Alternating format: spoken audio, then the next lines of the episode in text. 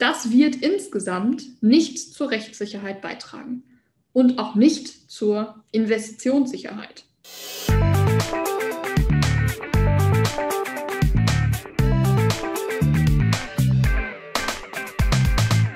Hallo und herzlich willkommen zu einer neuen Folge des Robots. Ich möchte heute mit Ihnen nochmal über Abstände von Windenergieanlagen zu Siedlungsbereichen sprechen. In Folge 2 haben wir uns bereits die neue Länderöffnungsklausel in 249 Absatz 3 BauGB angesehen. Dort enthalten ist die Endprivilegierung von Windenergieanlagen in einem Abstand bis zu 1000 Metern von bestimmten Gebäuden. Das ist aber nicht, wie oft kommuniziert, ein bundeseinheitlicher Abstand, sondern tatsächlich eine Länderöffnungsklausel. Die Bundesländer können also durch Gesetz diese Grenzen des 249.3 weiter ausformen. Sie können bestimmen, wie groß der Abstand tatsächlich ist und wozu dieser gelten soll. Dies kann, so befürchte ich jedenfalls, zu einem Flickenteppich an Regelungen führen, wenn jedes Bundesland dort sein eigenes Süppchen kocht. In Nordrhein-Westfalen haben wir jetzt den ersten Entwurf einer solchen Regelung, die den 249 Absatz 3 umsetzen soll. Am 21.12. letzten Jahres hat das Landeskabinett diesen Entwurf in die Verbändeanhörung gegeben. Ich möchte jetzt mit Ihnen im Folgenden mir die Inhalte dieses Entwurfs ansehen, um dann festzustellen, wo denn da tatsächlich Probleme für Windenergieanlagen liegen können. In dem Entwurf der Landesregierung, den ich hier vorliegen habe, ist ein Abstand von 1000 Metern enthalten. NRW geht da jedenfalls nicht drunter.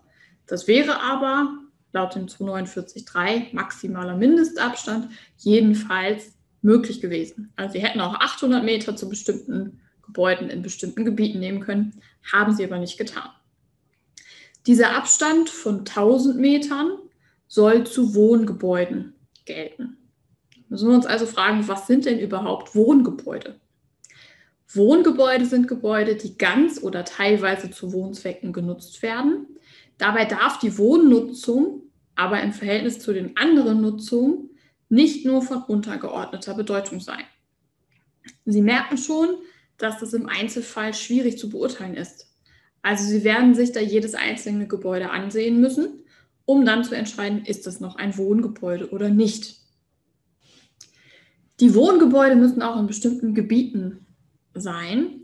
Und zwar sagt der Entwurf, dass der Abstand zu Wohngebäuden in Gebieten mit Bebauungsplänen, 30 BauGB, und innerhalb im Zusammenhang bebauter Ortsteile, 34 BauGB, gilt, sofern dort Wohngebäude nicht nur ausnahmsweise zulässig sind.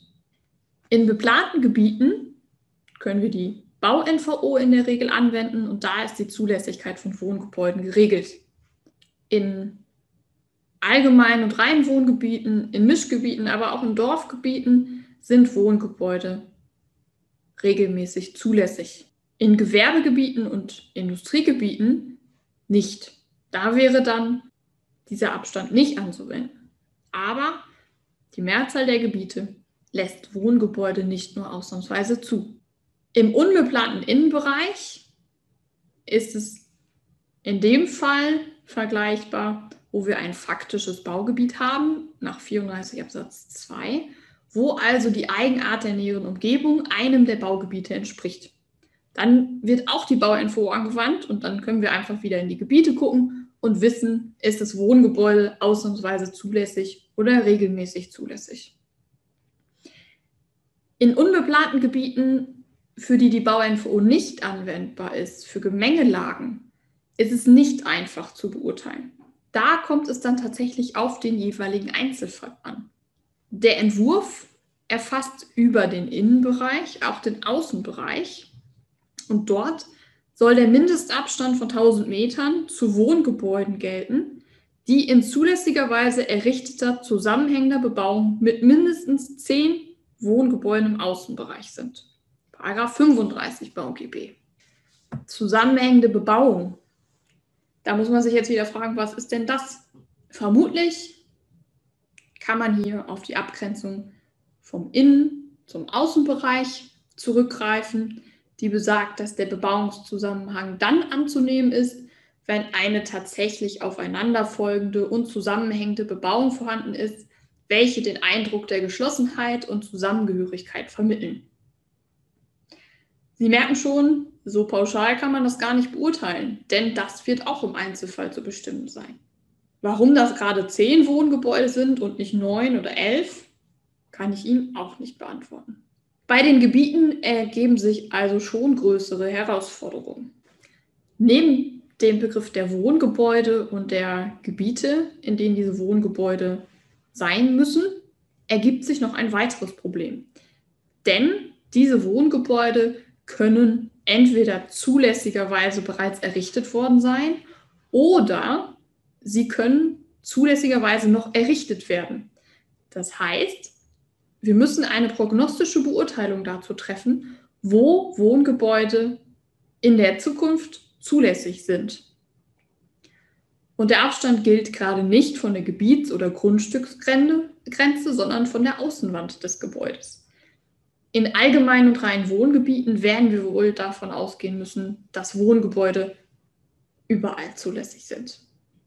In den Mischgebieten und damit auch in den Dorfgebieten ist das schon deutlich schwieriger.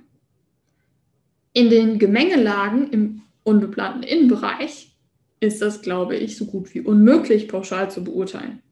Und auch im Außenbereich können Sie eine pauschale Beurteilung jedenfalls nicht treffen. Auch da müssen Sie immer den Einzelfall betrachten. Und selbst wenn Sie jeden Einzelfall betrachten, ob da mal ein Wohngebäude zulässigerweise errichtet werden kann, mag ich jedenfalls nicht zu beurteilen. Darüber hinaus ist auch interessant, was die Regelung gerade nicht enthält. Es ist keine Sonderregelung für das Repowering enthalten, das laut der Landesregierung in NRW doch eine besondere Rolle spielt. Das Repowering meint ähm, das Ersetzen alter Anlagen durch neue leistungsfähigere. Auch diese Vorhaben müssen sich an die 1000-Meter-Regelung halten. Es gibt darüber hinaus auch keine Abweichungsmöglichkeit für die Kommunen. Insgesamt hat die Landesregierung also einige Möglichkeiten von 249 Absatz 3 BauGB in dem Entwurf nicht ausgeschöpft. Der Absatz 2 dieses Entwurfs versucht auch noch ein juristisch komplexes Problem zu lösen, nämlich den Umgang mit bestehenden Flächennutzungsplänen der Gemeinde. Da ist eine Frist enthalten und eine naja, Regelung, die sich an einer Differenzierung versucht, von dem Dreifachen der Anlagenhöhe, maximal aber 1000 Meter und mindestens 720 Meter ist da zu lesen, im Detail ähm, tatsächlich auch kompliziert. Das Grundproblem aber, die Gemeinde hat ihren Planungswillen in einem Flächennutzungsplan zum Ausdruck gebracht, Artikel 28 Absatz 2 Grundgesetz, im Wege ihrer Planungshoheit. Und inwieweit dürfen wir diesen Planungswillen nun ändern, kann der Absatz 2 aber nicht lösen. Da wird es jedenfalls noch Diskussionsbedarf geben. Es wird auch Diskussionsbedarf geben, wenn wir uns einmal die Neuplanung der Gemeinden ansehen. Denn wie dieser 1000 Meter, Grund, äh, dieser 1000 Meter Abstand einzuordnen ist, das ist zumindest mir noch nicht ganz klar. Ist es ein, eine harte Tabuzone? Wohl nicht, denn es geht ja nur um die Endprivilegierung. Also ist tatsächlich und rechtlich die Errichtung einer Windkraftanlage noch möglich. Es kann aber auch keine weiche Tabuzone sein, denn dann könnten die Gemeinden abwägen. Alleine über diese beiden Punkte könnten wir wahrscheinlich stundenlang diskutieren. Ich möchte jetzt aber zu einem abschließenden Statement kommen. Wie wir bereits gesehen haben, entstehen durch diesen Entwurf vielfältige Probleme. Wir müssen ganz viele Einzelfallprüfungen anstellen. Wir müssen prognostisch beurteilen, wo denn ein Wohngebäude zulässigerweise noch errichtet werden kann. Das wird insgesamt nicht zur Rechtssicherheit beitragen und auch nicht zur Investitionssicherheit. Vor dem Hintergrund, dass wir die Windenergie, um unsere erneuerbaren Ausbauziele zu erreichen, ausbauen müssen, finde ich das problematisch. Dieser Entwurf hält sich aber an die Grenzen des 249 Absatz 3 BauGB und überschreitet diese nicht. Und es gibt noch eine weitere positive Nachricht. Der aus meiner Sicht rechtswidrige Grundsatz im Landesentwicklungsplan, der einen Abstand von 1500 Metern enthält, der soll, so das Signal aus der Landesregierung, wohl gestrichen werden. Zumindest das wäre zu begrüßen. Wie es damit weitergeht, müssen wir wohl abwarten. Ich freue mich jedenfalls jetzt schon auf ähm, Ihre Kommentare und Anmerkungen. Bis zum nächsten Mal.